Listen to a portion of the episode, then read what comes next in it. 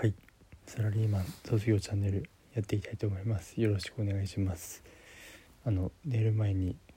撮っている音声になります。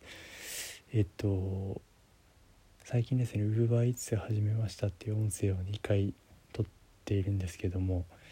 昨日の土日の時点でですね配達回数50回行きました。でですね折りたたみ自転車自分の使ってるんで、幸い変速がついてるんですけど、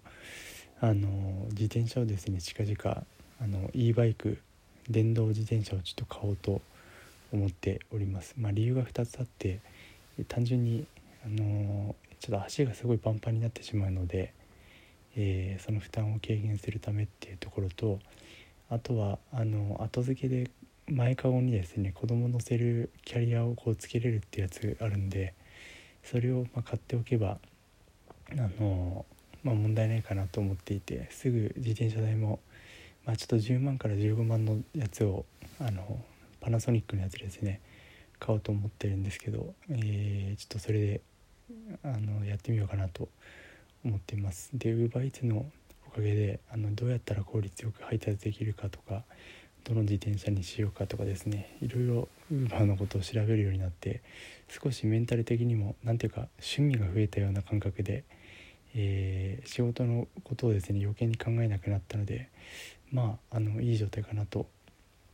思っています。2年前に正直今よりもっと大変な状況だったかもしれないんですけど、先輩から勧められたアメコミに相当ハマって、いつの間にかですね、今も趣味なんですけどいい感じに気分戻せたっていうのもありましたし、今回で言うと Uber Eats がきっかけなんじゃないかなと思っています。やっぱり体動かすの好きなんで、有酸素運動ですね。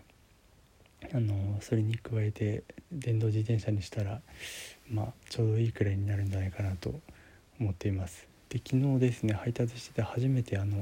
チップっていうのをもらいまして、360円くらいチップいただいたんですけど、それも普通にアパートに住んでる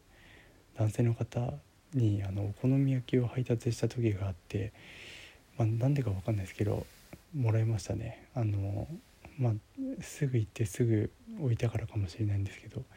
チップってもらえるもんなんだなって思いましたし、大体1件あたりの配達料って300円がベースになってるんで、チップで300円もらえるのは相当嬉しいですね。今回昨日だけで6000円くらいはいったんで、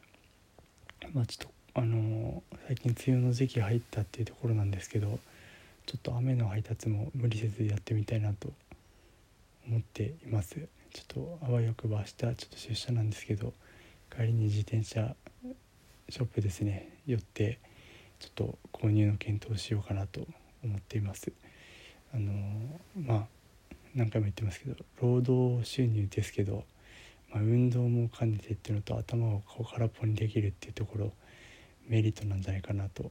思っています。はい、ということで今日は終わりたいと思います。ありがとうございました。